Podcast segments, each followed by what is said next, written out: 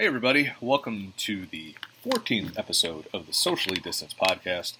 My name is Bill Bodkin. I am the editor in chief of thepopbreak.com, and I will serve as your host for this episode.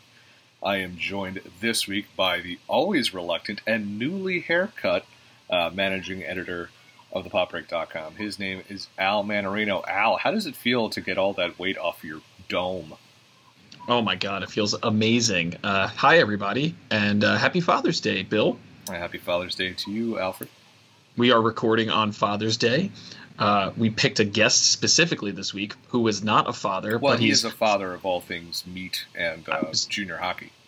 I was just going to say the same thing. He is our producer extraordinaire, uh, resident metal, and uh, God, uh, archer. I don't know. I'm trying to think of the other things that he's an expert of on on the site besides metal and meat, Um, uh, beer, beer.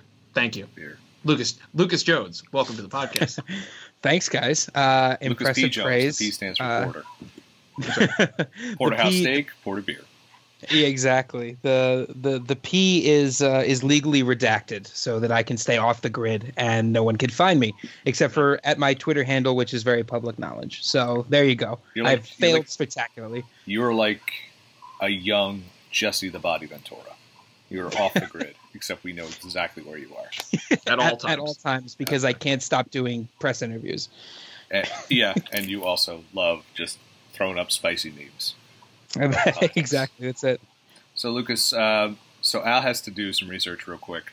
Um, it could be code for going to the bathroom, or it could be code for Al didn't prepare for the episode. Um, the we world may never know. hint: I don't think he has to go to the bathroom.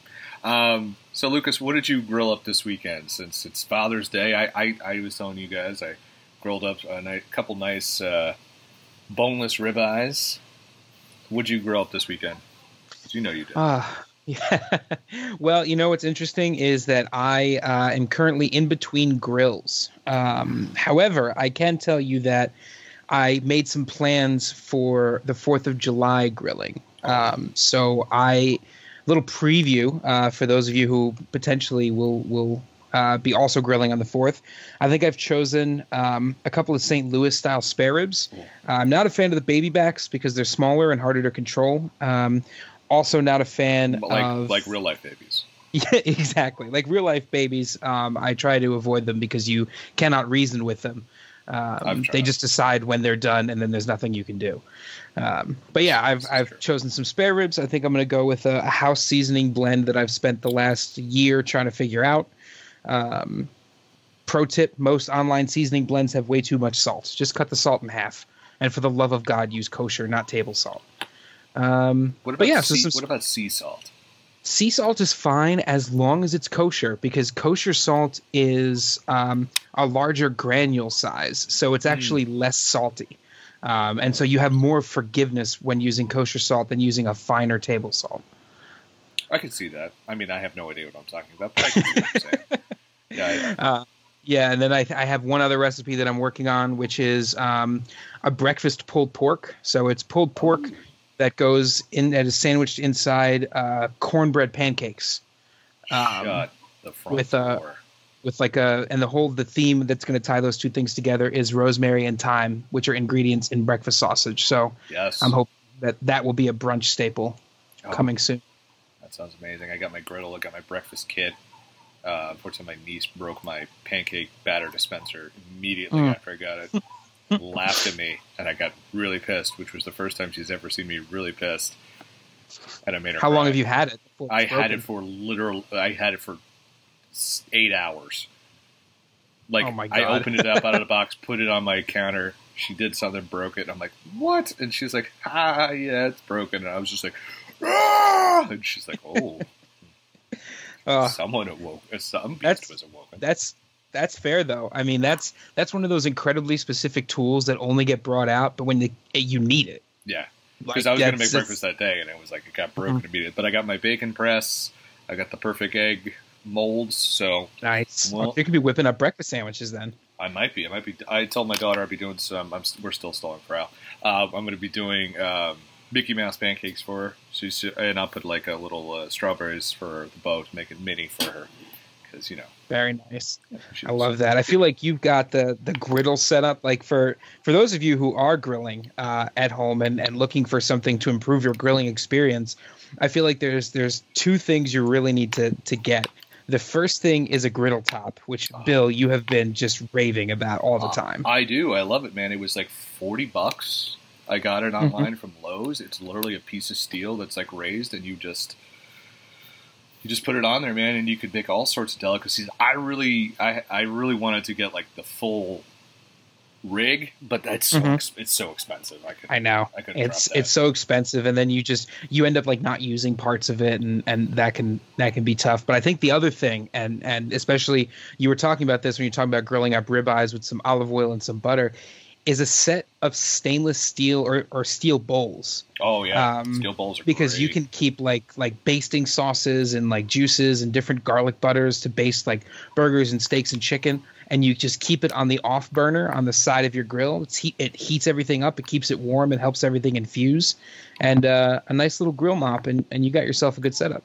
Don't have a grill mop yet, but the other thing you could do with those bowls is, man, you, you get on the griddle and then you just pour the uh, pour the beer, beer steam your burger.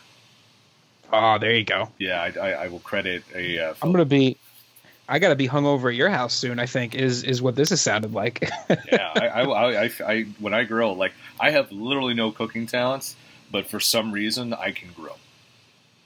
And There today was That's all you today making steaks was the first time I wasn't drinking while grilling because the last time I drank while I grilled, we forgot Bill Bodkin because that bad. so now that Al is fully caught up, let's get into our big talking point. Al, seriously, Uh, what what the fuck? What the actual fuck? So close. We almost synced that. I, I thought we were still on uh, the Man on Meat pod. I didn't know we were doing socially distant. That sounds really weird. But uh, I know. um, Al, why don't you set us up on everything that's going on right now? Because Oh, his father man. is wildly exhausted. Yeah, so it's uh it's been a strange week to say the least in terms of uh, entertainment and Hollywood. Uh, I would not be would would not want to be a, a male right now in Hollywood. That's just a little side thing I want to definitely say at this moment. But um, Yeah, as everyone in a Hollywood, men, men in Hollywood, and all entertainment, and just in general, don't be a piece of shit. Yeah, it's that's that's a good rule to live by. Um, but going on to the actual what the fuck this is and week. don't let other men be pieces of shit. Sorry, that we had to also put that. we also had to Correct. throw that little caveat in there. So throw, throw that in there as well. But yeah, so uh, AMC theaters, um, like the rest of the world, is super anxious for things to get normal again. Uh, I, for one, uh, took a day, uh, a two day trip to Delaware, where the the, the city is basically reopened, um, and it kind of felt normal outside of people wearing masks indoors and uh, outside while walking around. But uh, AMC is, you know, hemorrhaging money and has been wanting to reopen. Um, you know, we've we've talked about Tenet a couple uh, pods ago. Mhm. Um, about how kind of Christopher Nolan is spearheading this, like let's bring movies back into theaters and let's get everything open by July. we're about So, uh, forty he- days away from that release, by the way. yeah, exactly. So, um, AMC recently, uh, uh, earlier it last week, they announced that they would be reopening in July for basically the release of Tenet and the rest of the summer movies that have not been postponed, um, with a little little caveat that they won't require um, their theater goers to wear a mask. And their reasoning is they didn't want to get political. Um, um, and then yeah, everyone was okay with it, and uh, everything's fine. so Oh I guess, wait, I guess that that alternate reality that? I mean, I guess we'll just move on to the next topic. Yeah. Uh, no, so um, they immediate backlash from people who, like obviously um, if you can't go get a haircut without wearing a mask, why would you want to be in a room with you know upwards to 100 people. I'm thinking like imax screens have, uh, have a ton of people. Um, you know inhaling popcorn and breathing everywhere and walking past you and falling on you. You know how theaters are. Um, so yeah they, they immediately retracted their uh, their statement and said that they would require people to wear masks. But guys that means theaters are opening up, uh, or at least starting to. And uh, I really don't know how I feel about this, especially someone who's dying to see Tenet. Uh, I don't want to die seeing Tenet, though. So Yeah. what, what do You're we do? really on point with these puns here, pal. Thank Uh, you. Uh, it's the yeah. sour month. Uh, Lucas, you're the guest of honor. Um, well, so I, I think my opinion on this is colored by the fact that I am actually go to back to work. well, I'm actually back to work uh, for the USPHL, and uh, we just went to the Chicago Combine in Dyer, Indiana, and they had to, you know, you have to move it because obviously the rinks in Illinois are not open. And I was, I was impressed with the number of players and coaches off the ice who were wearing masks. I was also a little bit worried about the people in the bars and restaurants who were just not wearing masks. Um, first of all, I want to say, do these companies not have anyone working in their PR department? Who who okays a release like that and been like, yep, because that has to go through like brainstorming and like construction and then proofread and then edits. How does that get out to the general public? Well, it was. I think. I think the the theater's announcement didn't say anything about the masks. It was like the CEO who commented on it and said Mhm. that we don't want to get into this because it's gonna be, you know, it, we didn't So want to get. he's just into- firing something off. Yeah, I mean it's it's it's. I I think that they obviously should be forcing people to wear masks because people have proven that they're not going to. Um, and I think with the amount of you look at sports, you look at guys like Auston Matthews who. Uh, for the, the Maple Leafs, who just tested positive for coronavirus, but the Yeah. goalie who is staying with him isn't. Yeah, the, Um, um, the whole bunch of Tampa Bay Buccaneers. Uh, Exactly. just So, like, tested what, for what? For like a movie? And, you know, I, I have very little sympathy, I think, for people who don't want to wear masks. Uh, I think they're big babies. And uh, I just think that the, the level of sacrifice that people are willing to make has fallen so quickly in just, what, two generations since the greatest generation of World War II. So you're dealing with essentially the kids of the greatest generation who are refusing to wear masks. So I have no sympathy for them. I think AMC should be forcing all, everyone that walks in to wear masks, and they should be aggressively removing patrons who don't wear them. And I think that end of story. But here's here's Yeah. my, here's my here's my thing to that though. go. Okay, I walk in, I have my mask on. Now we don't know the setup of how everything is going to be. You would Mhm. assume you know not every unless you're in a party, you know not every seat's going to be filled. We're not going to be on top of each other. Who's watching the theater? So I just go mask off. You know, you're in a dark room. Like it's Mhm. not like you're in a restaurant, like where there are certain rules. Um, I thought of the Big Lebowski. I'm like, this isn't 'Nam Smokey. There are rules here. Like you know, like when you go to a restaurant in New Jersey, which where we're located, you have to when you approach um, the seating area, you have to be masked. You have to be masked until you get to your table. Then you could take your mask off. If you're going to go to the bathroom or go to a bar, go do anything from when you stand up, that mask has to be on. And if you're restaurant management, you can see that because like there there is very limited outdoor dining. That's what we have right now. So people can see that. In a movie theater, yeah, I mean, I could walk in, I could buy my ticket with a mask on, I could buy my concessions with a mask on if they're even selling them, and then I could walk in. And unless you're like the one or two times I went to screenings where it was like, oh hey, I have we have someone with night vision goggles on to make sure no one's recording this. Like, how are you monitoring in in pitch black if Al is wearing a mask now because while watching Tenet, you can't tell that. So to me, it's like it's almost an unwinnable situation because Yeah. like how can you how can you tell? Like I mentioned before, when we were in Delaware, they started opening up the restaurants and the retail stores and everything, right? And they were requiring people to wear masks. But, example, I was in a restaurant and they required you to wear a mask while you walked in, and they required you to walk, uh, uh, wear a mask while you're walking around, going to the bathroom, I whatever, said, yeah. passing people. When you're sitting at your table, you can be spreading germs as much as you want, talking loud, whatever. Doesn't matter people are going to be walking past you you don't have a mask on. It's the co- complete opposite. Like it's it's it's it's almost nonsensical. Like i think that these these new rules that they're going to put in place are going to be for nothing because cases have already are already spiking again. Just recently, California reported 4,500 plus new cases on Sunday, and it's the highest one day increase since the start of the pandemic. Well, They're talking about a, a that's not a week. That's a day. yeah, they're talking about a fall wave of this gonna have like unless we get a cure or treatment of some sort, it's only gonna get worse. And whatever they end up doing, it's just like it's it's beneficial for the business, but not beneficial for the American people and the world.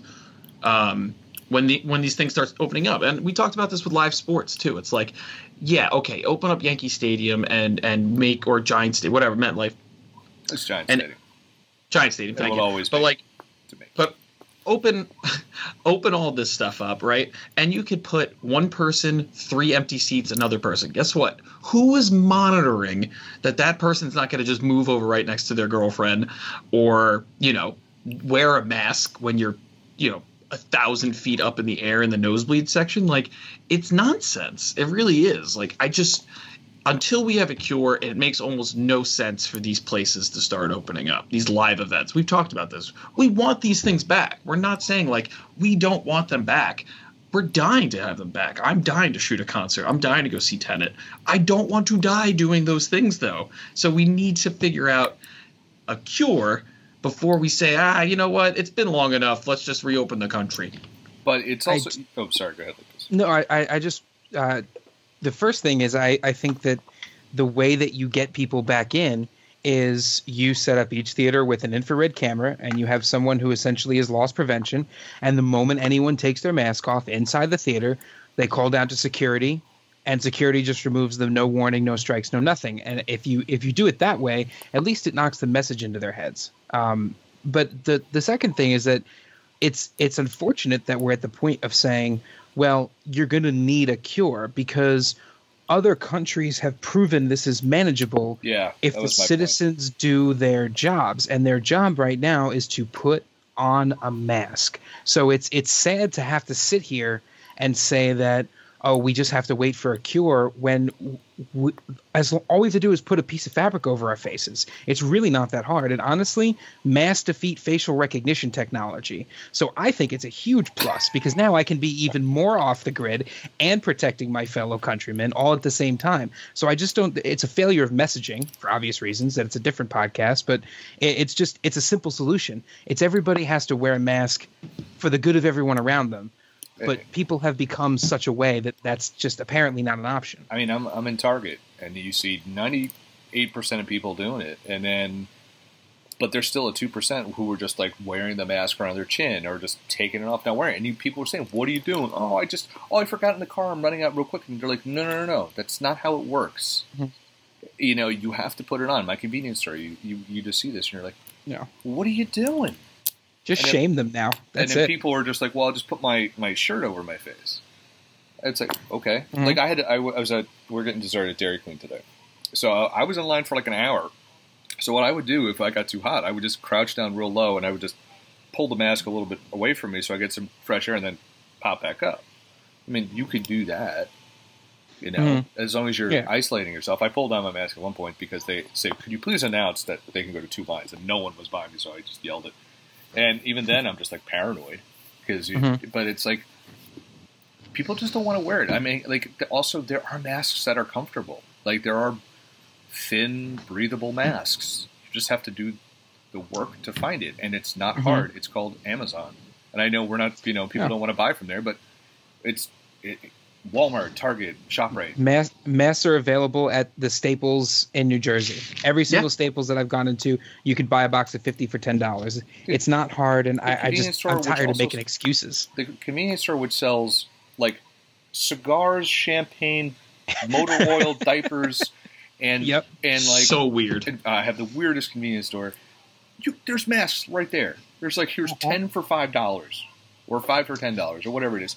That's Yeah. stupid cheap. I don't. I don't think masks are the answer. Like, I, all right, another example. I went. Uh, they op- reopened up the uh, Cape May County Zoo, and we took uh, my uh, eighteen month old son, Parker. Um, we took him because he loves the animals and he knows how uh, all the animal noises, and he had the he had a blast. Face mask required throughout the entire, um, and, and basically they they designated it as like uh just a ton of one way signs, so Yeah. you follow a trail and go through, right? I would say 50 to 60% of the people weren't wearing, wearing their masks because they're like, it's outside and no one's fucking monitoring me. We can't handle that, let alone in a dark movie theater. So, Well, that's on the places too. Like they have to they have to start nutting up. how do you monitor? How many people are you going to hire to monitor a That's zoo? the pro- that's it's the- big. That's, And There's 30 million people out of work. You got a lot of people who you could hire to Yeah, monitor a zoo. but yeah, this- but but it's, it's also free to enter the zoo, and they're taking donations. Yeah, so there's a lot of places that it's like we say like, oh, they could stock up, but if you're a movie theater, can you really afford at this point to Mhm. hire X amount of people who are to be in movie theaters, especially if you're probably going to be cutting the number Yeah. of uh, showings you're going to have, and you, you know if you're not selling concessions, that's a lot of money you're going to be losing out. I'm not. We don't know if they are or they aren't Mhm. but there are restrictions, and there's going to be you know limited decreased compa- capacity. So you're going to even lose more money there. So you're like, okay, I'm going to hire 20 more people to like sit there with infrared goggles during Tenet to watch people, which I do think is a good idea. But at the same time, it's like, how is that possible? But imagine that theater experience. Imagine uh, you and Lucas are on a date, right? Because let's face it, it's happening. You you and Lucas are on a Okay, date. all right. I mean, you just had it. You just went to um, yeah, you just went to have a nice steak dinner, and you're like, all right, we're gonna go see Tenet now to Sure. to, to fulfill the ultimate bro date of all time. Sure. you're in the theater you're wearing masks you guys are six feet apart you're doing everything you're supposed to be doing and then you see like a fleet of employees surrounding you uh, surrounding you, the theater who are every few minutes going up to someone and saying you need to be wearing your mask one more time you're out of here how is that going to be when you're trying to enjoy Tenet? Like that's Well, not a good experience. Well, also you have to think about how is that way less intrusive. I mean, it's a little more um, paranoid, I guess, but it's like how is that any less intrusive than? Uh, excuse me, sir. What do you want to order right now? Doing it at a dine-in theater. it's just like, here's your mozzarella sticks. Would you like anything else? Uh, Jesus Christ, Black Panther is this is like fucking climax of Black Panther. What are you asking me for? oh, please, here's your bill. Don't forget to tip. Sir, It's just like it's sir, could, do, do you want a beer? The bar is closing, sir. Yeah, yeah. You know You what know else? who- you know what else is closing? This is the, this is the climax. Please, please, please go away. You know, th- that's You know- the same intrusive intrusion. You're just like it's, it's just like it's like hello, hello, sir. Yeah, can you can you sign on this in in the complete pitch pitch black dark, or I could just shine my phone there so you could see it. And oh yeah, um, we're not going to tell you what happens with the thing with uh, when Leo spins the top at the end of Inception because you need to sign your fucking check. Like we have we have the we have the dine-in theater, the AMC theater by us, and I refuse to go to those anymore. They have the little lights so you can um, it's right near like where you click the button for assistance and also so you can like read the menu lucas has been there he knows you know who hates that those little lights logan fowler Everybody. Every, yeah, and logan fowler Yeah, specifically yeah. Well, he'll never be on this podcast. that's Uh, right But I mean, it's like, how is that any less annoying when you're just going to be like, people are like standing there. i'm not How is talking about i'm not talking about the person interrupting your experience because they're telling someone that they need to put a mask on it's the fucking asshole that's going to get up and be like i'm trying to watch a movie i can't breathe and like but I mean, gonna ruins it for everyone in the theater. yeah, but I mean, you're also going to get like, you're going to get that. Jesus, I, my, let me tell you about the time I saw Spider-Man three. First off, that movie blows. Secondly, I but the trailer is great. Sure. I should sue for like false advertising. Um, but I was there on a Saturday at like noon. It was like opening weekend. Dude, people are yelling, screaming on the phone. Kids are running around the theater. Like that shit's gonna happen. Like you you will go to movies and there are obnoxious people.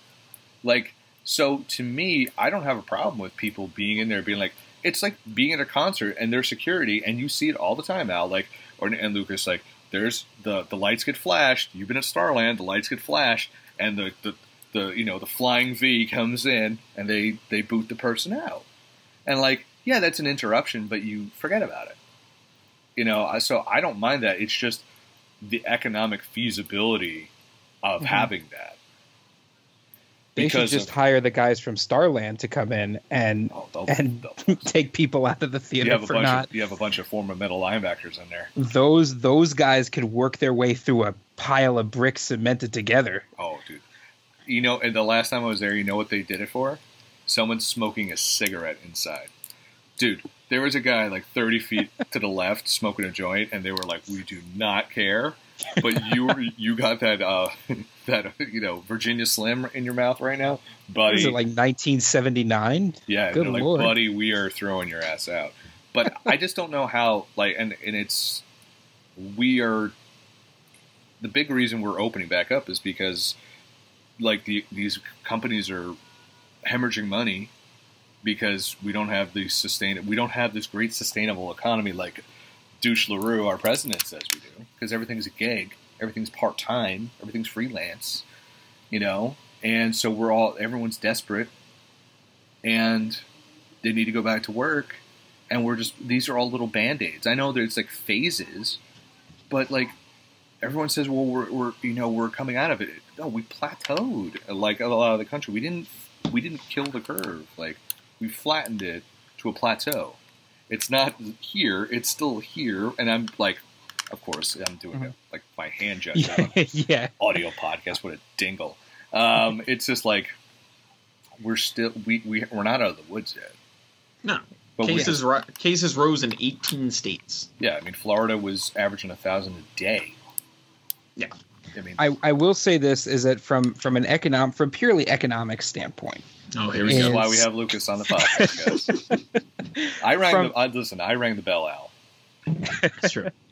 From from a purely economics standpoint here, I mean the the choice has always been clear, and this is sort of what I've been sort of telling people is is that we were never going to shut down enough to get rid of it because there wasn't enough money coming in to companies. Now we can argue about the the idea of uh, the stewardship of a company, the moral obligation of a company to be good stewards of the society in which they profit.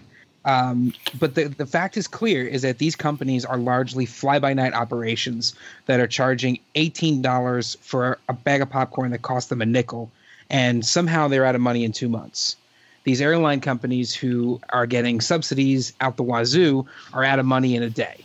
You know, so it, at, it feels crazy to be talking about how AMC theaters can't last for two months with no income. And might I add, no employment, no concession expenses. Yes, they Yeah. lost money. The Yeah, things that are always been my sitting in storage. But they have their their only expenses are rent. They're not buying movies. They're not signing new contracts. I mean, I know there's overhead, but how do you not have at least three? They everybody tells us you have to be able to survive for three months with no income. Why is that not the same for these companies? They're making money hand over fist. All you have to do is is look at some of the margins that they're making on. It's an open secret how much they make on concessions, right? Oh, so yeah, I mean, so like the beer and It- soft drink like- industry is feel like- insane. George Bailey. It's like, where, where's the money? Where, what'd you do with the money? You goddamn motherfucker! that that's- wasn't that's him. That's the part is of the movie you from- didn't from see. Yeah. From from just an economic standpoint, it's like at, you should be the companies that are having trouble are the ones that are being exposed for not being responsible with their incomes, and for better, there there are bad things about free market capitalism. I'm not going to argue that we are a free market. We're a mixed market at best, but the parts of the market that are free market, there are downsides. This is the downside that you can make as much money as you can in a free market economy, but you can't hoard the money when times are good and socialize the losses when times are bad because that's not free market. So it, the free market will claim its victims uh, one way or another. And right now, AMC looks like through their own choices, they might potentially be a victim if they are so desperate for any income that they are willing to put the health and safety of a lot of people in this country at risk just to make a dollar and stay open for what? Two months until they have to close down half the theaters again? Yeah, that's I, I know. I covered the bar and restaurant industry in New Jersey for close to a decade, and I saw these people, and I, I got I got where I like DJs and bartenders and servers were all like, we need to open. We don't have money. I understand Mm-hmm. there, but it, to me, I'm just like, yeah, the hundred fifty dollars you're going to make DJing for like two hours is that worth your life? Like where you could potentially co- contract this virus, and people will say, well, if you look at the you know the amount of people who've contracted it compared to the population, who cares? It's way too Mhm. many. But at the same time, it's like, like those are like big, like you're saying, those big companies, like they should have had a plan where, and there people were saying in New Jersey, why can't they just open right away? Is it because most of these people, spoilers, are fucking stupid and did not Yeah. have a plan and did not clean and did don't have outdoor dining and they don't have a plan. That's the thing, like you're saying, a lot of companies do not have a plan. Well, listen, no one plans for a pandemic. And we were going to talk about this, and I'll bring it up. Live Nation is like, hey, we might ask people, you know, bands to take pay cuts in 2021 uh, because of all the money we lost. Live Nation, you have billions of dollars. Where's the money? Where's the you? Where's the money? Like, and it's like these tours were canceled. Okay, you know, some people just like I guess it's this. I I don't I don't get it. It's like you have money. WWE, I'll take it for wrestling, okay? It, it- because this is what I always know. They came out when this thing started. Says we have half a billion dollar war chest of like cash, allegedly. They're the only wrestling company to fire people. They're the only wrestling company that does did not test the people. They got their empl- employees deemed to be essential workers. They didn't test them outside of temp- uh, like uh, temperature scans. Mhm. Someone got it, and then they had to shut everything down. It's just like you have all this, and they're about to make record profits. And it's like you didn't have a plan, and now you're just sacrificing for what? Nothing. Yeah. It's it is it's it almost feels like the owners and the owning class uh, are just kind of hiding some of their money away and it almost sort of feels like the uh, the people whose labor is creating that wealth um, are getting dropped off the boat at the first sign of a leak and I don't know. I think if Pop Break wants to start a economics podcast that focuses on the economics of the ruling class and versus the laborers, um, please let me know because I will, I will, I will release three episodes a day with all of the angst that I've had saved up for the last three months. Yeah. So it's uh, okay. Let's let's ask the question. I think we already know the answer because I'll take the podcast back from Al. Is uh, Al? Are you going to a movie this summer? I'm stupid enough to do it. You are. I am. But again, it has to be perfect situation for me to do it. I mean, everyone has to be wearing a mask. I need to be like um you know, dead center with like three chairs empty to my sides. Like it really like I'll go see the latest showing by myself. You know, 2 a.m. Tenet, like I'll be there. I'm not gonna go midnight opening night with a packed crowd because there is no fucking cure yet. So why am I going to risk it to that extent? But I'm I am the person who will go see a movie on a Tuesday, latest showing possible, really no one there, just to just to go see the movie that I want to see, like like a Tenet. Like I, I saw, I, I actually rented King of Staten Island um, the other day, and that is a movie that I will 100% gladly give my money to watch it VOD and enjoy it with uh, you know a few people at the house uh, who, who I know don't have COVID. Um, but the theater experience itself, uh, it's far from uh, normal. So I, I, I don't know. It's very up in the air. Uh, Lucas, uh, the P is Silent Jones. Uh, that is a hard no from me. Um, I think that the theater experience for me has been going largely downhill as it is. Um, I think that, and not even being sarcastic or like old man Jones here, like shit's just real expensive. And you know, it, it to me it feels like I hate everyone Uh, I like you guys, um, but I'm not particularly fond of everything else or of everyone else. So I don't know. I, I think that I'm gonna take some of the money that I normally would spend on like dinner and a movie dates and and throw it into a good sound bar for a, a you know and and really get the 5.1 surround going and um, you know it's funny because one real quick story to get into old man jones um, mode here is just that my grandpa huge yankee fan hated going to yankee games. And i said you love the yankees. You've watched them all your life. Why do you hate going to games? He goes why should i give george steinbrenner my $25 for two beers and a ticket? Which I mean, let's ignore that pricing scheme for a second. Uh, when I could buy a six pack of Budweiser for five bucks and sit in my recliner and fall asleep during the fifth inning. And to a certain extent, I, I completely support that. I've got a we've got a big TV. I'll invest in a sound bar. I've got a comfy couch. there, I mean, yes, I've I've got Al's old TV as my computer monitor. I'll have your old sound bar for it. It's but no, I'm I'm not going. That's that's definitely not not worth it for me. Yeah, for me, it like I'm on the opposite spectrum of Lucas, where it's like dinner movie was that was my wife and I's that was our thing. That was our date night every time. That that was this this is something from like our first date to now 13 years later is like going out to dinner and going to see a movie is what we love to do. But mm-hmm. me personally, I'm just like I'm high risk. I've mentioned that before. Um, no, no thanks. Like uh, now, if you say I can go to a drive-in theater, I will 100% go to a drive-in theater. I think that yep. I think that's a super cool experience, and I really wish I had the money and I could open one up by my house because I know the perfect spot because it used to be a drive-in theater and it's just sitting there. But neither here nor there. Um, yeah, I'm just not going to do it. I'm not going to do it until I see the numbers start plummeting. Until I see good like good plans in action. Something I need. I need made. I like people are like, "Oh, you're going to get a haircut. Your hair's insane." And I'm like, "Yeah, I'll, I'll have my hair seven feet high. I don't feel comfortable going to get my hair cut. You know, I'll wait a few weeks to see how the numbers go. And if the numbers show there's been no spikes with all this stuff opening, I'll consider it but only that's when I'll consider it. Like I'll wait. I'll grow Lucas. I'll get a luscious mane like Lucas Silent P. Jones. You know, so that's it. That's a, that's a hard no for me for right now.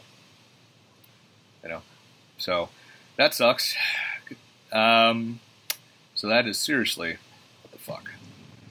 Let's uh, let's go on to something a little more positive, and that is a slice of fried gold. How's that for a slice of and, uh, fried Al, gold? you discovered this slice of fried gold, boy. I think, though you didn't watch it until we started recording the podcast. Uh, and that is uh, recently James Corden um, hosted a, I want to say, six to eight person Doctor Who, cost, you know, costume contest, you know, uh, quarantine edition. Uh, of course, if you don't know, James Corden is a multi-time Doctor Who um, guest star. He played Matt Smith's roommate. I always forget his, the name, but he was his roommate. And then in a, in a, latter episode, I ran into him with his son, Stormageddon. And I thank Al for getting my daughter a Stormageddon onesie when she was born. Uh, that lasted for quite a long time because uh, you got like the biggest onesie size possible. So it's good planning. some people got. I think it was like a. I think it was like a one size fits all Etsy kind of thing. Yeah, it was great. Um, so he hosted a, a, panel of people who had to make costumes uh, based on household items since it's quarantine edition. And to the surprise of the contestants, the uh, judges were David Tennant and Jodie Whittaker. And this, to me, um, I got into Doctor Who. I want to say in 2000, hmm, 2011 when it first like BBC America first starting in a clearance in the U.S. And um, I definitely it, I think the first episode I saw was Let's Kill Hitler, which um, one of the great episode titles of all time. And uh, yeah, been a fan ever since. And this was super cool to watch um, these fans like get super creative and do it in front of two great doctors. I love Jodie Whittaker as the current doctor, and David Tennant's just the man. I mean, he's also Scrooge McDuck on DuckTales. Got to get that reference in. And uh, yeah, this was a lot of fun. It's like an 11 minute and 50 second video. Definitely check it out. Um, Al, since this is fresh in your memory, uh, what did you think of uh, this slice of fried gold?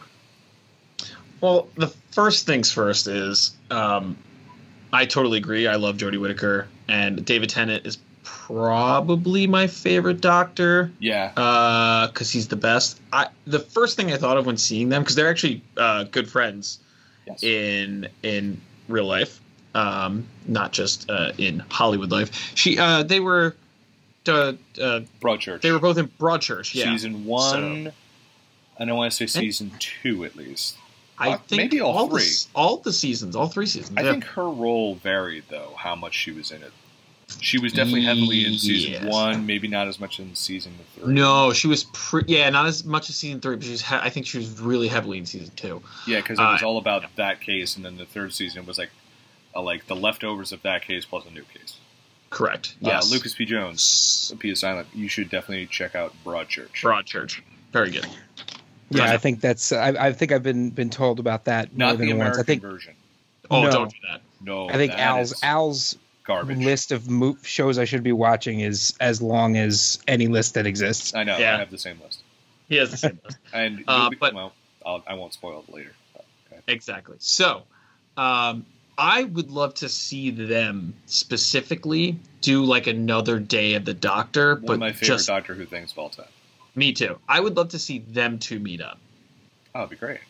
Like I think they the, the chemistry because she is so much like him Yes. like his portrayal of the doctor in so many ways and i think like she's very inspired by him and obviously all the doctors have a little bit of the previous doctor in them of course.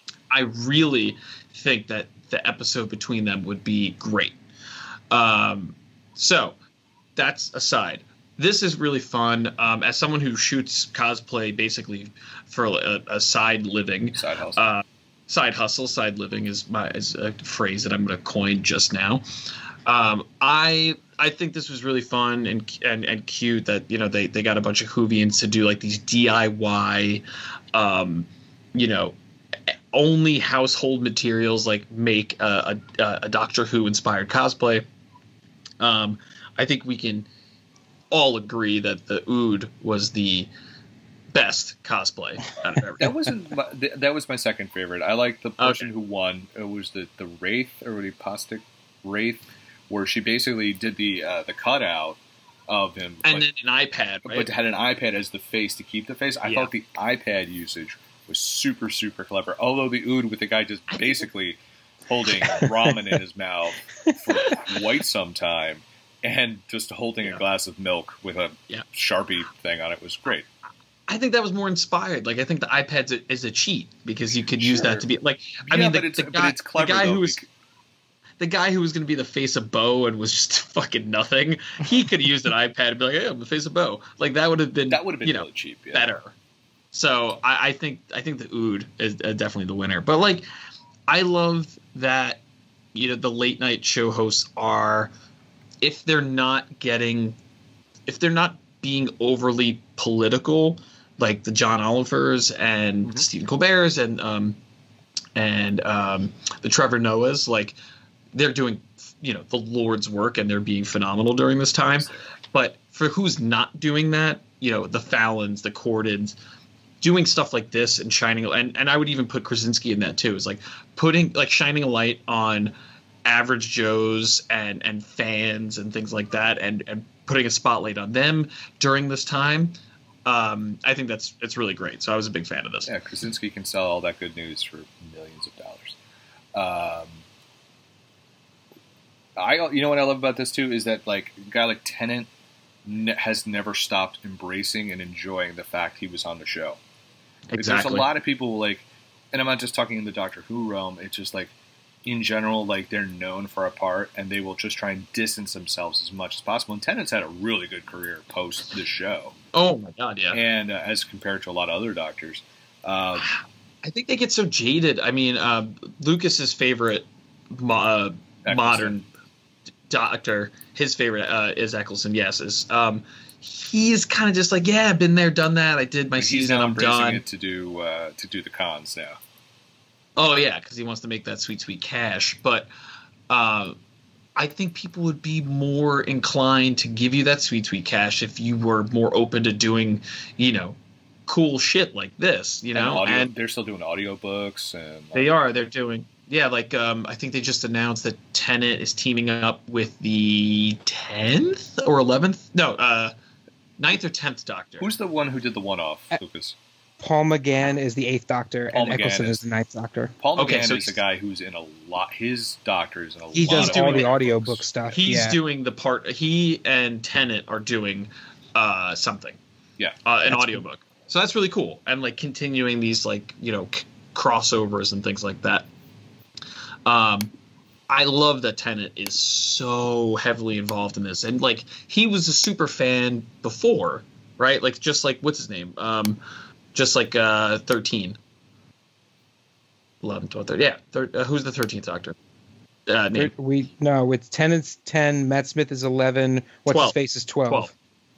Yeah, Capaldi I'm is trying to say Capaldi. So Capaldi was a fan from the beginning. Like he was a fan from like the first season, like ultra fan. And like um I love that. Like I love that him and, and Tennant are so engraved into Doctor Who. And I think it's it's like it's UK's Star Wars. Like it's like when you're in, you're in and you kind of become a lifelong member and you know, people will care about you even if you weren't like beloved and you can you can ride out that wave uh, through cons forever just from being you know the guy who didn't even voice Boba Fett but was the stand-in body double like you know what I mean like Or you could become a famous late night talk show host and you were his roommate for two episodes. that's right that's right and also wasn't Craig Ferguson a, a giant Whovian too and also was uh he was a Who yes he was a Whovian, and he was in a band with Capaldi That doesn't surprise me. They're both Scottish. right But I, that don't, was a- I don't know. I, they might have. I, no, I think they were in a movie where they were in a band together.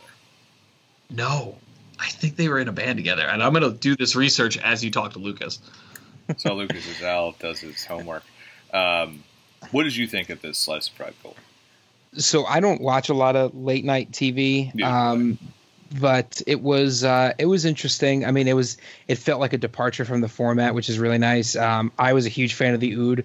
I think just the the glass of milk and the the dry ramen was such a touch. I also really liked the Cyberman, Yeah, which was a face of tinfoil and a Dyson bladeless fan and with like gray and headphones yeah which is honestly like they they made the joke in the episode that it's not that far off from the original cyberman.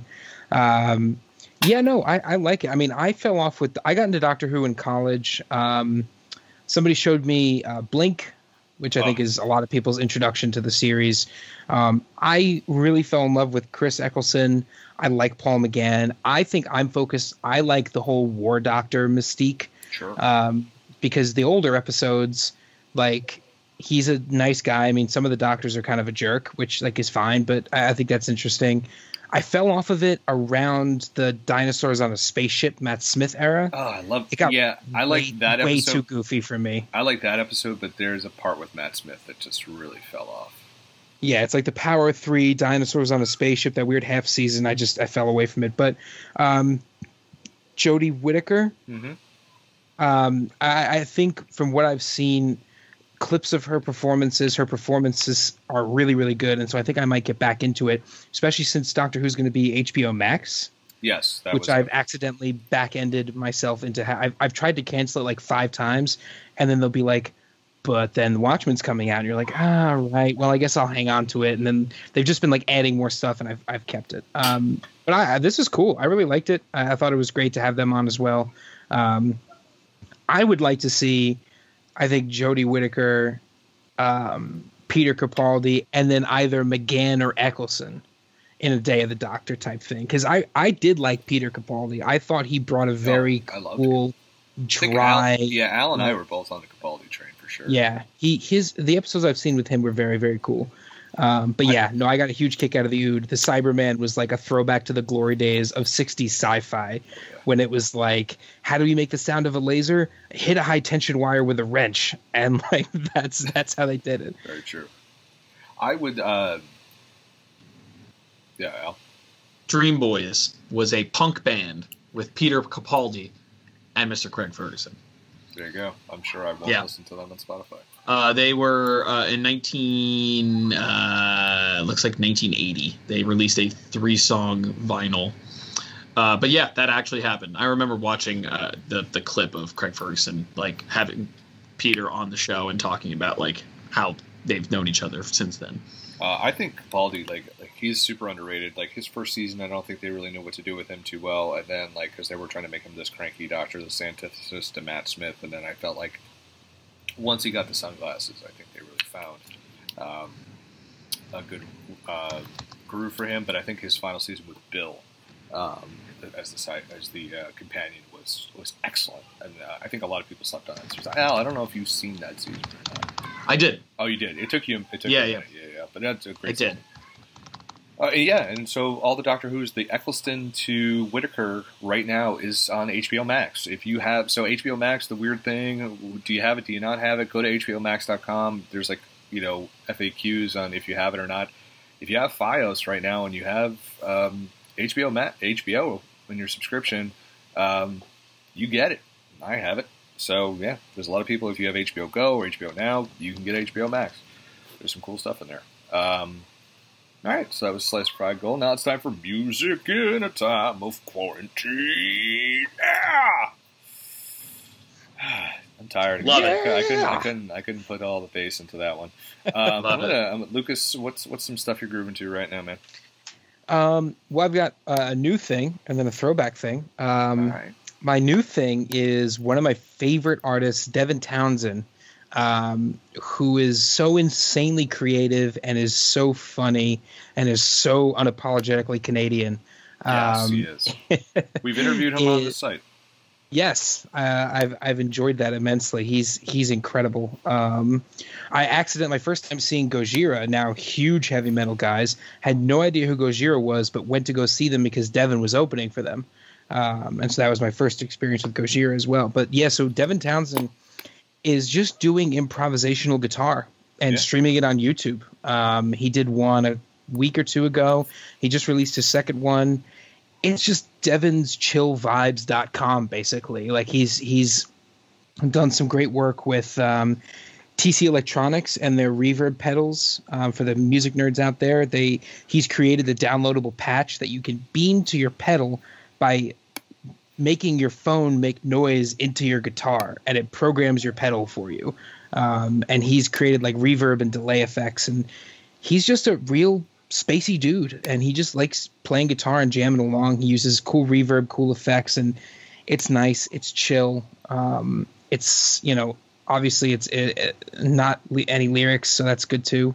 Um, so it's just like a really nice like work vibes. If you're doing some stuff you want something in the background. But if you're a musician just to hear the the path that he travels in his improv is really cool um, so I would check that out. That's streaming on YouTube. I've also been re-listening to a lot of Megadeth lately, Yes. um, and it, it got kicked off by the Onion article, which is always great. Which is uh, humanity still producing music like Rust in Peace was never invented. Um, That's which- a great article title. Um, but I, I've been re-listening to 2016's Dystopia, uh, which is incredibly um, relevant, even more so. Uh, Dave Mustaine, noted anti-government, sometimes Republican, sometimes Libertarian. Um, all of his music is anti-government. All of his music is anti-war, um, with like killer solos in it. So it really hits everything. It hits me where I live. Um, but Dystopia, I mean, going back and listening to it, it's 12 tracks, it's 50 minutes. It came out four years ago. That thing rips. Every single song is just fire in its own way too. Like there's there's some slow songs. Uh, there's a song he wrote um, about his mother um, who has Alzheimer's. There's songs that he wrote about, um, you know, the the. I mean, I think he. I mean, I think at the time he probably wrote them about like the Democrats and Obama. But depending on your worldview, it, it's definitely avail- um, applicable now. Where like songs like "The Emperor Has No Clothes," "The Threat Is Real," "Foreign Policy." These songs are like the riffs are there, and the lyrics. Megadeth fans know the lyrics are not always the best, but the riffs are there, the solos are there, the tempo is really, really cool. Um, Yeah, and it's actually Kiko Loureiro's first album that he ever recorded with the band. So he recorded some certain solos, but most of the guitar work is done by Dave alone, um, Dave Mustaine. Uh, but Kiko Loureiro, I saw him live. He is just he's effortless. It feels like he's playing these solos at sixty percent speed. He's incredible. But yeah, I, I think if you're a Megadeth fan, if you're a heavy metal fan, Megadeth has been so incredibly consistent throughout their entire career. Like when Slayer and Metallica and even Anthrax sort of fell off in the '90s a bit. Megadeth- Truck's falling off. yeah, that that is true. I mean, Megadeth had had. I mean, you could you could argue that Risk was a little bit dicey in 03. What do you mean? Um, Moto Psycho wasn't like a it wasn't an all time classic. That was- that was- There's ev- the thing is, even their bad albums have great songs on them. And yes, Megadeth had had some weird moments with like United Abominations, but I feel like Megadeth, eh, Megadeth and Judas Priest are two bands who are finding their second wind. Um, and Dystopia from four years ago holds up. It rips, it tears, um, and it's 50 minutes. So it's it's a quick listen, start to finish. Al. So um, I'll be quick with my pick this week. I actually listened to a new song, which I, I really haven't in the last couple weeks. Um, this was brought to my attention by my friend. I'm not going to name names, uh, but Doves is a really great band. Um, they uh, released their first new song in 11 years, um, and it's called Carousel. Carousels, and it's excellent. Um, also, it's uh, Will Oliver of uh, We All Want Someone. Um, he is the one who recommended and, and brought it to my attention. I love this band. Um, ever since I first heard um, "There Goes the Fear" on 500 Days of Summer, which is one of the best uh, movie soundtracks out there. I agree.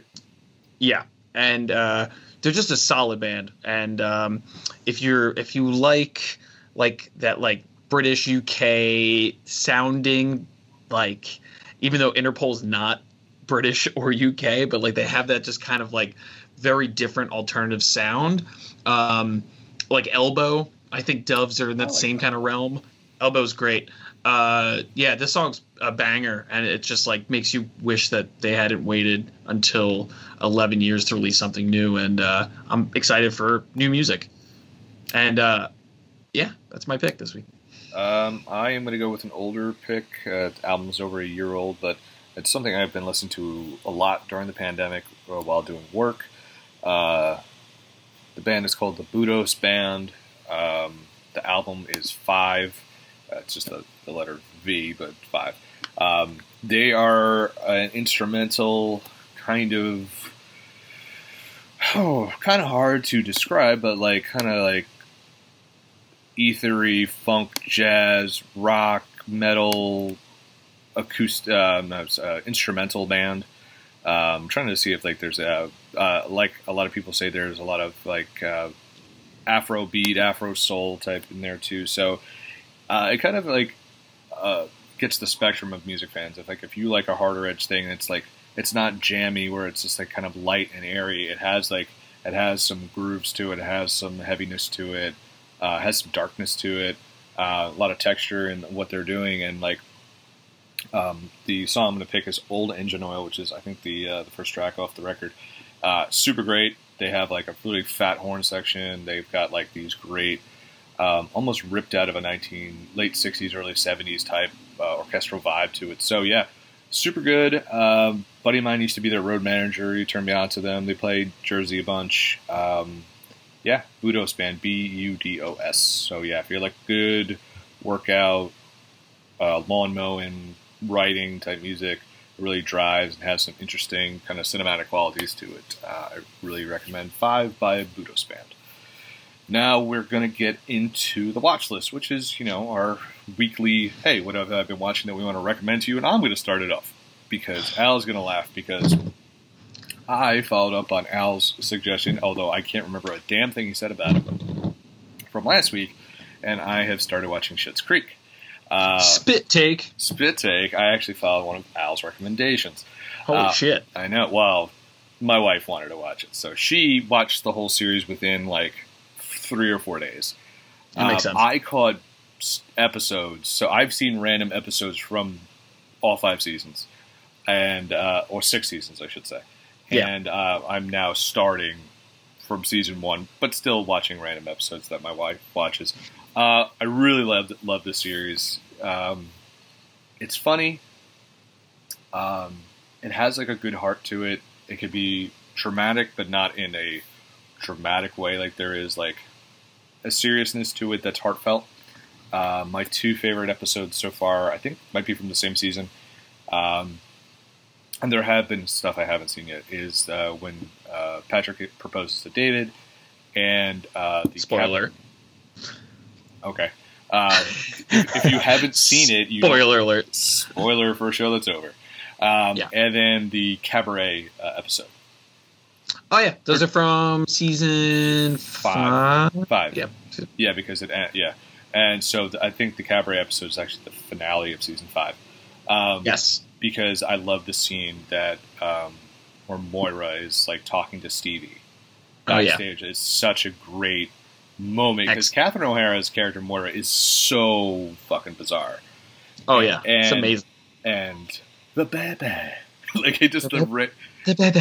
like just the random Yeah. accent she throws in, but then that's like one of the very few times she's very serious and very sincere and very much herself.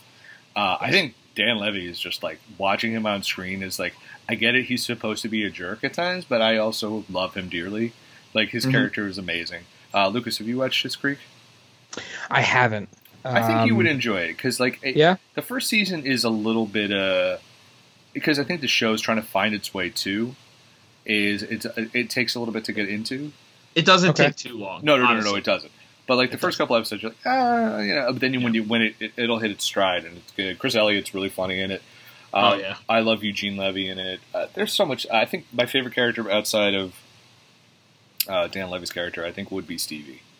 Yeah. she's, she's one of my favorite characters in it. And like, there's a I- there's a really it's a surprisingly good heart to this show Mhm. because when you watch the It's- trailers, it's just like, oh, this is just going to be a dark comedy Mhm. and everyone's going to be shitty to each other. But there's actually a good heart to it. And I actually watched. There's a if you watch it on like the Pop TV app for season six, or somehow if you can Mhm. get it, there is a making of, Oh, that's great. and it was basically like how. And I'm a big fan of this director is um, and his work is like.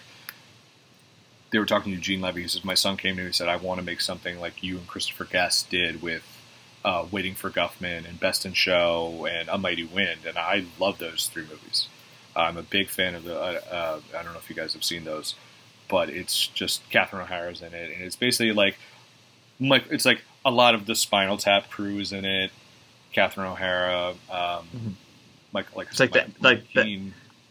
SCTV people, right? Yeah, it's a lot of Canadians. It's a lot of Canadians, and it's they're all mockumentaries. Like uh, Waiting for Guffman is about a local theater company, and that's where Fred Willard uh, really broke out from. Was from uh, Waiting for Guffman, um, and then A Mighty Wind is a parody of uh, folk music, like a reunite of uh, like a folk music group. And then Best in Show is insane. It's about uh, dog shows and uh, they all it's, it's just all these mockumentaries, and they're brilliant. If you have not seen those three, and if you watched Schitt's Creek and you love Schitt's Creek, definitely go see those. Those are the inspirations for Schitt's Creek. But yeah, Schitt's Creek's great. I'm getting through it, and um, Al, thank you for recommending that, so you can do a victory lap right now.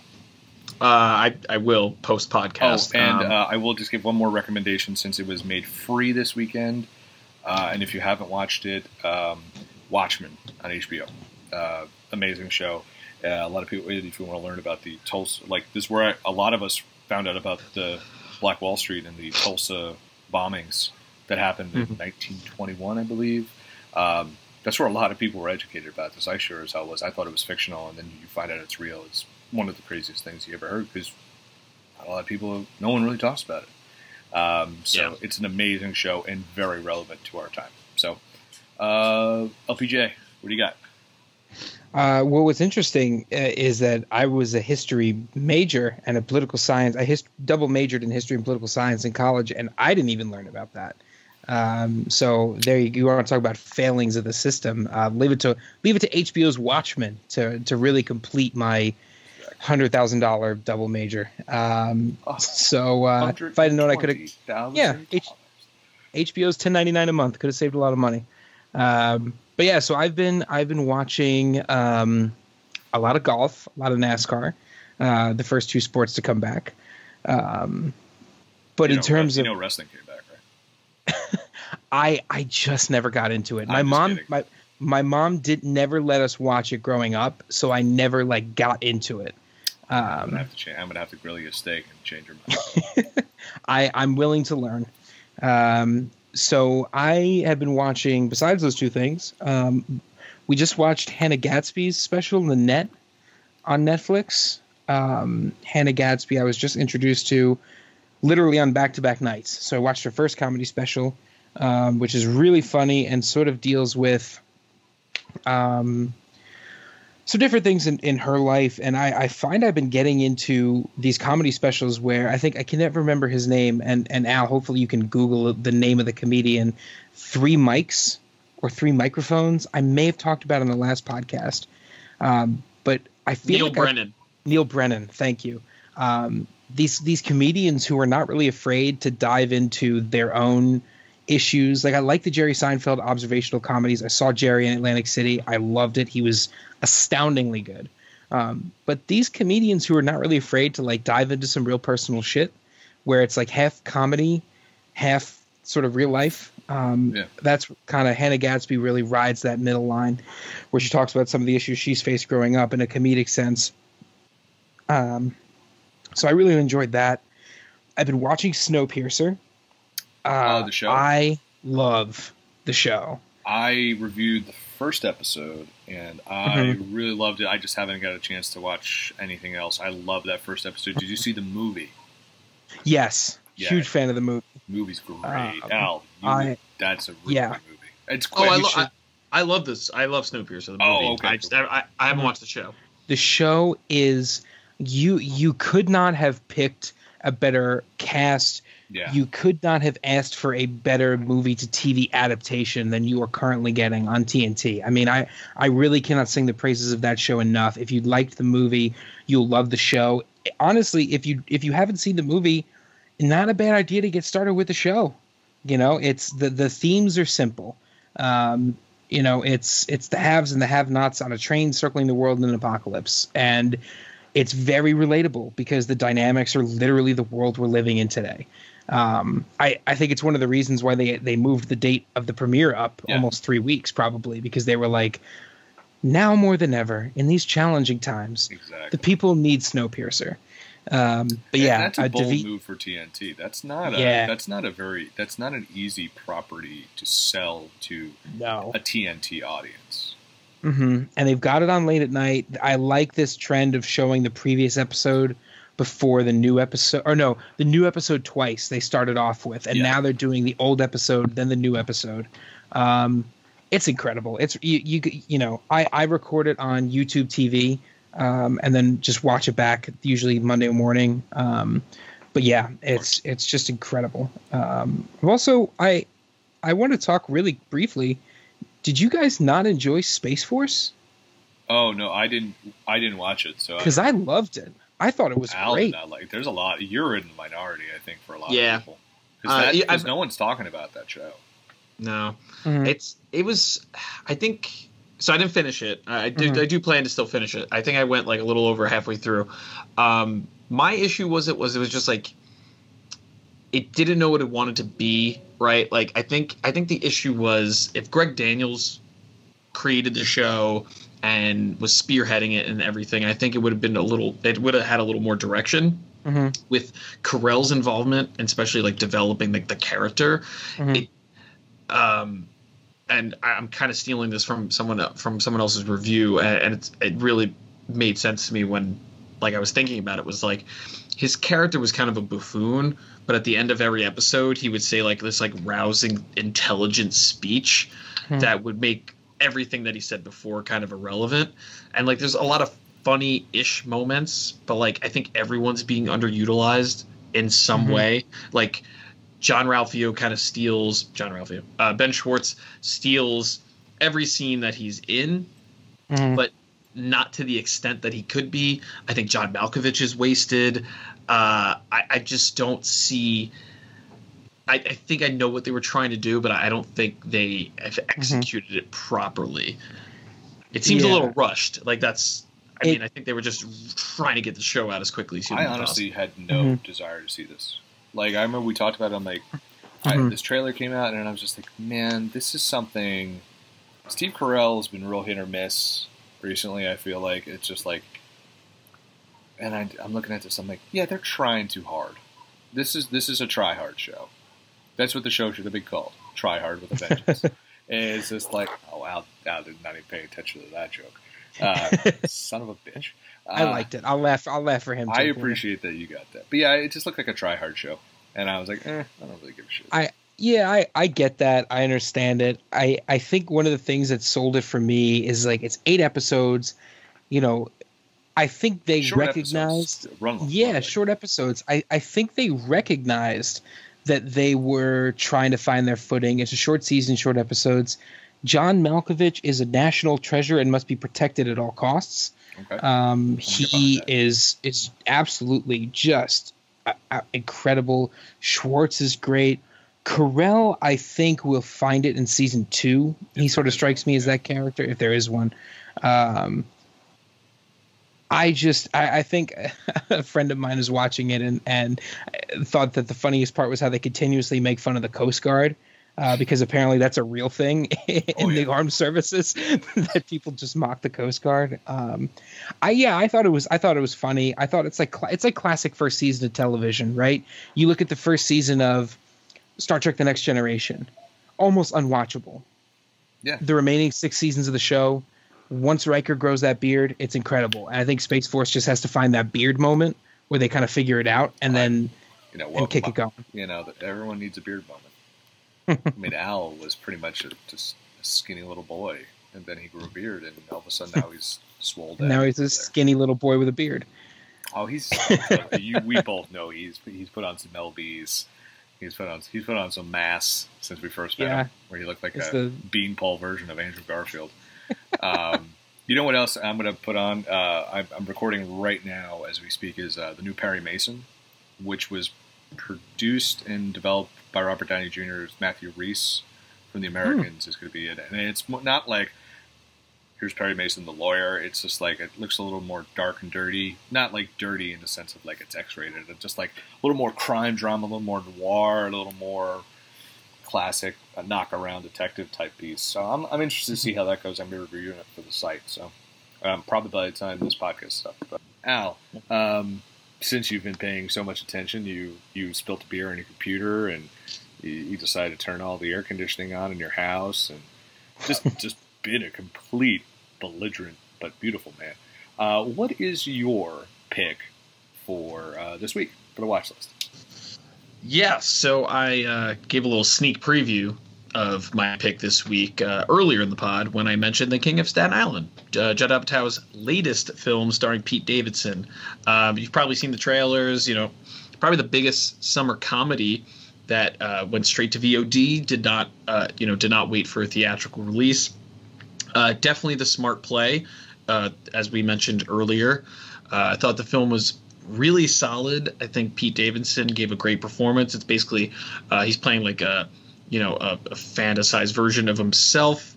Uh, he's not a stand-up comic or or an actor this time around. He is a tattoo artist and kind of just uh, dealing with like the time in his in his life where he's like 24 and he doesn't know what he wants to do and uh, it's he's basically surrounded by a phenomenal supporting cast, including uh, Marisa Tomei, who plays his mother, Bill Burr, who plays uh, his mom's new boyfriend, and uh, who is a, a, a fireman, and uh, the always welcome Steve Buscemi, who plays like the fire chief. Talk about a national treasure. Uh, ap- like protect him at all costs. He is the best. Um, it's a solid, solid film. Um, definitely higher ranked in like the Apatow films. Um, I, I'm a huge films. directed films. Yeah, he's produced a million comedies, and, and you can you could say that he's produced probably better comedies than he's actually directed. I, uh, I some actually say think that. I have said this on the podcast. You definitely have. Um, I I always loved Apatow. I'm a huge fan. of his films, and I think this is great. He's he's great at discovering young talent right as they're blowing up and giving them like p- making a vehicle for them to like launch their career. He did it with uh, Seth Rogen. um, he did it with Seth Rogen. He did it with um, Kumail Nanjiani with uh, The Big Sick. He produced The Big Sick um, and Trainwreck, the last you know the last film uh, that he did before this. And this is a long time uh, in between films too. But he's been wanting to do something with uh, Pete Davidson for a while, and he finally did it. You know, this is basically for all intents and purposes, like Pete Davidson's kinda our generations. I know this is gonna be really rough that I'm about to say this. Kind of our Adam Sandler in a little bit. Like it's just he had not not saying star power. Obviously, Adam Sandler's humongous, but like he's that like weird SNL character that people like love, but I think he's one he's gone a different route, and I think just Apatow's kind of attracted to like his brand of comedy, just like people were attracted to Sandler's, and you know, obviously, um, Apatow has, has a has a giant history with Sandler. He was like lifelong friends with him, and uh, roommates, and of course was a big part of like you know his life in uh, career as well. Mhm. Um, I think I don't know if I'd rank this in the top three, but definitely top five Apatow films. Um, but I thought it was solid. I, Bill Burr steals the, the show in every scene, but Pete really pulled his own. It's he's he's he he plays a really challenging character in this, and he nails it honestly. Um, and Buscemi's the man. Just give Marisa give Marisa To- Tomei more things to do because guess what, she rocks in every scene. I just want to see more of her, and she ne- needs to like stop playing the mom and everything. Yeah, she's great. I uh, highly always I always say go watch her in The Wrestler. Amazing. Oh my god, Also- she's so good in the wrestler. Um, all right, so that is the watch list, and now we're gonna Yeah. close it up. Uh, kind of tying back, almost tying back into the first segment here.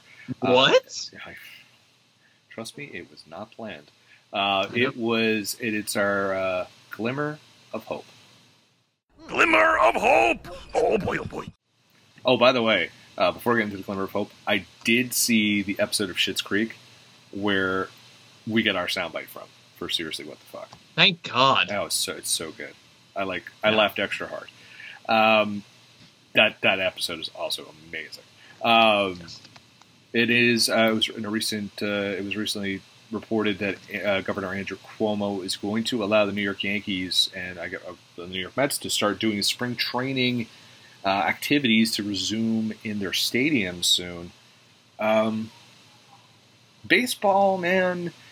If there's any sport out there that just knows how to kick itself right in its own groin, it's baseball. Like, they have not been able to get their shit together, and this is getting so late. Lucas is salivating. Oh, here we go. It is like it, it is like they could have announced so many things. They're they're dying to have young audiences and new audiences. How do we gain viewers? Yet has had the most public turmoil to even come to a resolution of how to do this season. Uh, I've had more fun playing uh, MLB The Show with my 20 with my brother-in-law. My character jacked a 425 foot home run. Yay me! Um, I, I don't know. Baseball's just kind of getting ridiculous at this point. Like, I want to watch it, but at the same time, it's like, ah, they just need to get their shit together. Uh, and, I- and I guess it goes back to the earlier argument of, you know, will any of us be going to a baseball game? Probably not. They're probably going to have empty stadiums. Um, but I guess I'll be glad to have it back, especially if it's a shortened season where our games mean a lot more. So, Lucas, I, I don't want to hold you back. I feel like you're like a, dog on a leash who's, who's just seen another dog and wants to tear after it. Let's You're like Hops when he sees my kneecap.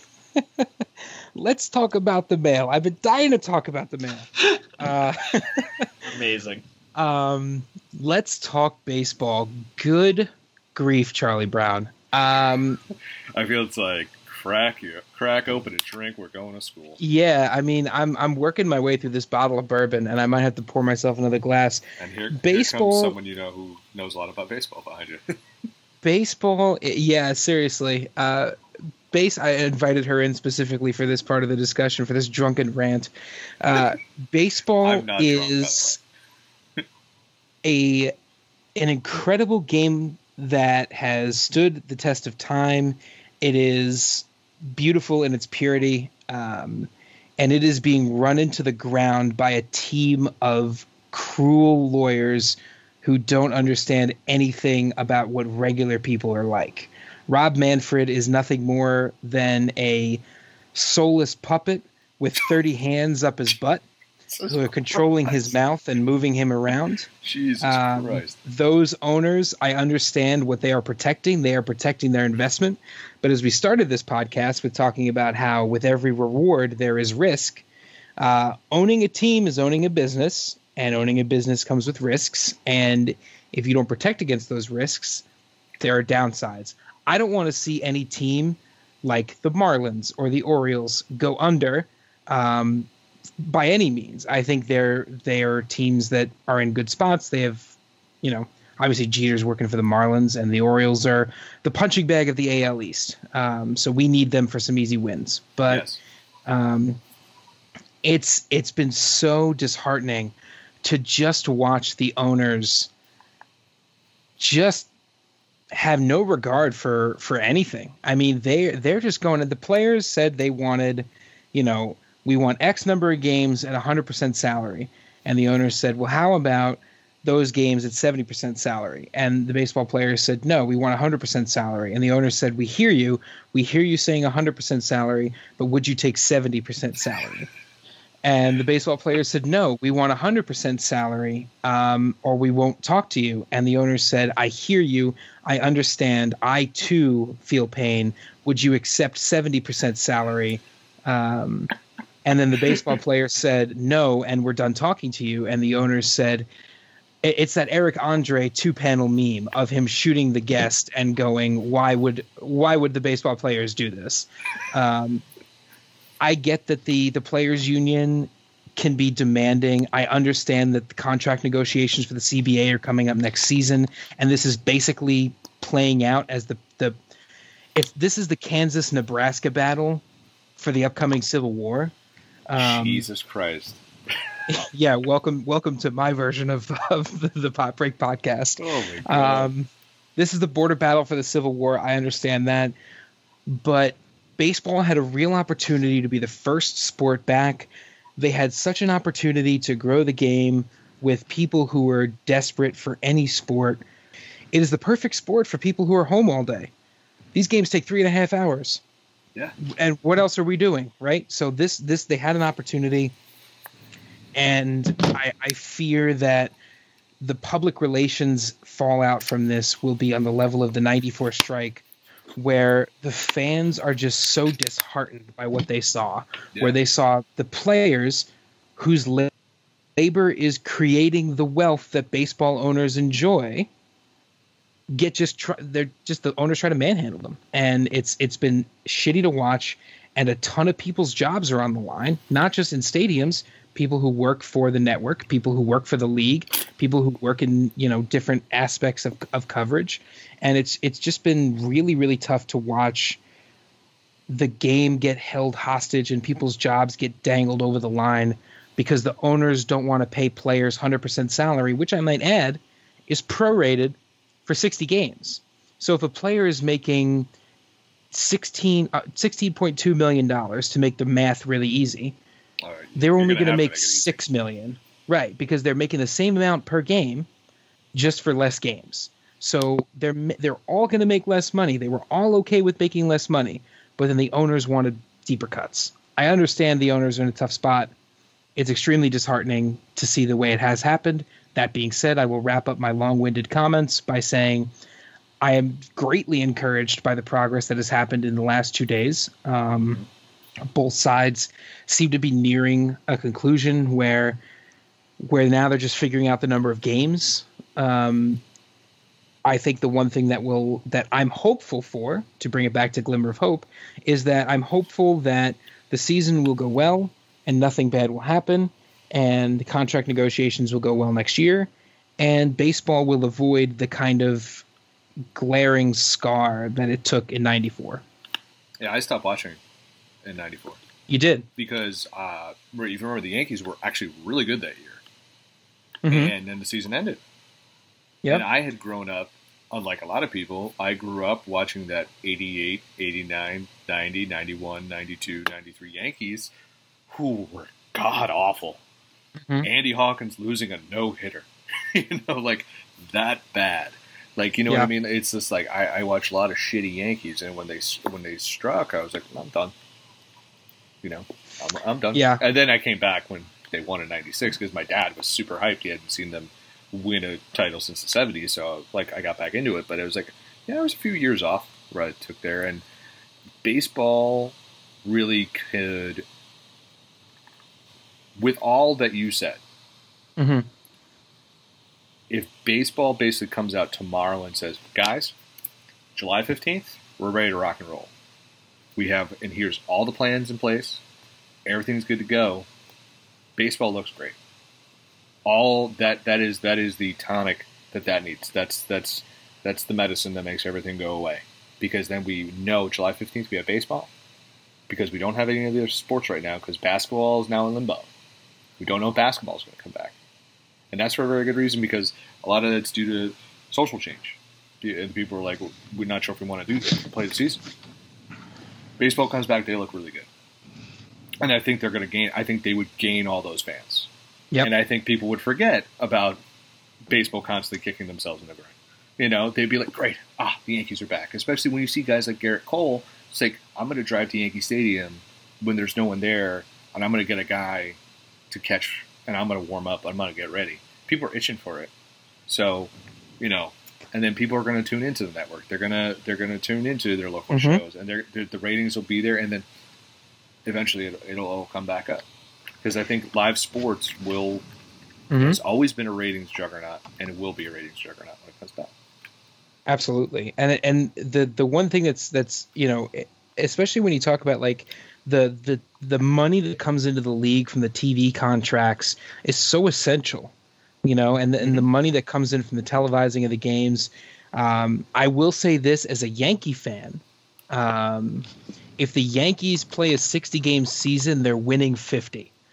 Um, I I would put that out there right now. Um, take that money.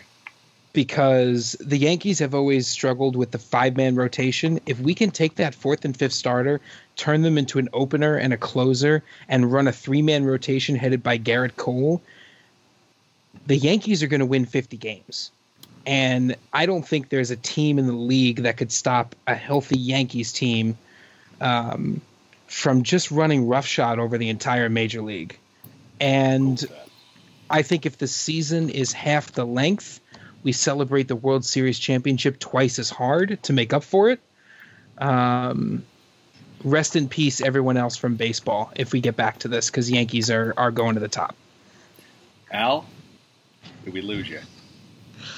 No, no, I'm, j- I'm I, I was kind of blown away by Lucas's uh, rant, so I'm still kind of recovering from that. Sorry Um, about that. no, no, it's great. I mean, listen, I, I I love sports as much as the next guy, but I mean, it Do just you? goes back to no, but it goes back to much. Did it goes back to as much as what was what we were saying with um with the, the seriously what the fuck for this week is like, you know, it's if if we get to a point where you know testing and everything is like top notch then yeah bring sports back you know go crowdless. That's fine with me. But like every other day i'm seeing reports of like someone in hockey someone in the nhl has uh, been just tested for covid um, you know right when covid started we remember the basketball player who was jokingly coughing into the mic and like the Oh, next day found out he had name? Rudy Gobert? covid Yeah, Gobert. yeah. So like that's the shit that's gonna keep popping up and keep and and, and keep happening during this. So like but you know but we but I think what something we all brought up too is like baseball had these these these owners and the league there is they have a lot of money and they're I like even though you know money and greed and we want to talk to all about that but they're also not a bunch of dum dums either. I don't I don't think they're going to want to put people's life on the line. I think they will be, especially if they're the first major sport to come back. Like golf, you don't really need as stringent documented testing because you could space everybody out. Mhm. NASCAR's cars, you know what I mean? Like, and I know there's pit crews and everything. I, I get that. I don't watch NASCAR, but I know the ins and outs. I've seen Days of Thunder. Um, you know, and but baseball, you have to, and this will be the first major American sport to come back, and people have to. Will be like, we are putting you under a microscope, and we need to know everything. And I think they understand that, and I think you will see stringent testing. And if someone tests positive because they broke the rules, you know, they're going to be. I, I don't think baseball will be at fault. I think it'll be that that player if they have these stringent rules and they break it. And and I think they will do the right. At least I want to believe they're going to do go above and beyond to test Mhm. and do all this Yeah. because it'll ruin the. It'll you know if hey if the Oakland Athletics all get COVID, which I don't want to. Obviously, I don't want to see anyone get it. But if they all got it, and then teams, I mean, that's devastating. There's Mhm. that's a whole team that got it, Yeah, and and and, and, baseball nobody's looks like a bunch of morons. yeah, and nobody's making any money without baseball, right? So I mean, the like yes, the owners' profits are directly tied to smaller market teams like the Athletics because there's profit sharing in Of Major course. League Baseball. The owners own MLB Network, so all that great content that you see on TV day in and day out is funded by owners' profits. And so, like, yes, they are walking a fine line between the money that they make and the money that they spend, and a lot of people rely on that. But at the same time, is the labor of the players that creates the product. The owners wouldn't have anything Yeah, without the players in the field, and and that was the frustrating thing about watching these negotiations because the players and the owners. I shouldn't say the players. The Players Association spent so much time going back and forth with the owners about this 70% pay to 100% pay that right now they're in a panic trying to figure out what are what are even the testing protocols? Yeah. like what is even what we're doing? So i mean things are hopeful and i want to reiterate that. As terrible as i'm making it sound i am hopeful and i truly think baseball is coming back. I think we're going to play 60 games. I think we're going to be you know we're going to be playing the playoffs and the world series in some southern hub cities. Um, and there's going to be aggressive profit sharing and you know you might see some expanded playoffs i think they're talking about in the next Yeah. couple of seasons so i am genuinely hopeful there will be a season i think there will be um, but it has it has been uh, it's been a roller coaster ride for a lot of people if baseball comes back, which I believe it will, America needs America's pastime. Yeah, Mhm. we're all saying football is America's, but, but I mean, there is something about baseball yeah that is about as American as fireworks on the Fourth of July. When that comes back, that will be a huge thing for the country. And, I- Yes. and, and, and again, I think you're going to create a new generation of fans because we're all home, and I think you'll create new fans, and I think they they will see those young that young audience come to see watch baseball because it's new, it's live, it's different. It's not Netflix.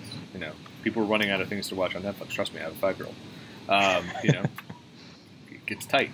So yeah, so I think we're going to see, and, and, TV is going to be coming to a, a point like uh, fictionalized TV, um, and even reality TV, where there's going to be no new episodes. People aren't filming right now, so a lot of stuff isn't done. So it's very important that uh, baseball comes back, and my glimmer of hope is, is it does, and it's going to be it's going to be really awesome. So that is the episode this week. Uh, thank you for joining us. 14 weeks, Al. 14 weeks we've been doing this. 14. 14. Divide that by three. It's like four and a half months, three and a half months. I don't fucking know. Three and a half months. Um, LPJ, um, where can people find you off the grid? Uh, yeah, so people can find me off the grid um, in two main places. Um, if you want to hear more about um, obscure Civil War battles and my theories on economics, you can find me at ljones1138 on Twitter. Um, if you want to find out more about junior hockey and figure out just where the heck I'm going to be on any given Sunday, uh, you can follow at the underscore Dan K Show on Twitter, Instagram, and also Facebook. We are expanding as we always do. Um, we have a podcast as well now on Spotify where we review um, a coffee each week, a beer each week, coffee and beer that are easily accessible to parents and players. Uh, well, I should say the coffee is accessible to players, the beer is accessible to the parents everywhere. Um, and then we talk about junior hockey in a longer format. So it's at the underscore Dan K show on Facebook, Instagram, and Twitter. Yeah, it's not the dank show. So it's not about It- memes or weed. It's about Initially, initially we shied away from the dank show, but now we have done a complete 180 and have embraced it heavily. Uh, we got to give the people what they want, and they want they want a dank show, and that's what we have. God damn son. Al, where can people find you on uh, all over Um, the world? And uh, just let everyone know that uh, you know, hire Al for any job that requires Yeah. photography or writing, social media. He is the five tool player that you need. Yes, Moneyball reference second week in a row. Correct. Um, you can find me at Al Mannarino on Twitter. You can also find me at Al Mannarino on Instagram. I just posted a picture of a peacock from the Cape May County Zoo. So that is where my life is at currently. That's You're you're a peacock. They got to let you fly. That's right. Um, before we get into the plugs for the site, uh, every week we've kind of been promoting a little bit of a charity right here. Um, right now, as Al and I and Lucas were talking about, uh, right now, uh, the Speak Out movement is happening in the world of Hollywood. Um, it's also, obviously, I would talk about wrestling a lot. It's happening there very, uh, very intensely. Um, there's a charity out there called RAINN, R A I N N. Um, it, it deal it's a charity that helps victims of sexual abuse. Um, so please check out rainn.org if you have the means to donate. There's a lot of people out there, whether there's a movement going on or not, that this organization really benefits and really helps. So if you have the time and money to donate, please do. Thank you. Um, and also just remember to be a good person. And if you see something bad going on, call that shit out. And we've we've all been trying to do that. Let's make the world a better place. Um, and also check your mental health too. It's it's it's rough out there. I had to do that recently, and it, it really helped. And um, so that's my um, PSAs.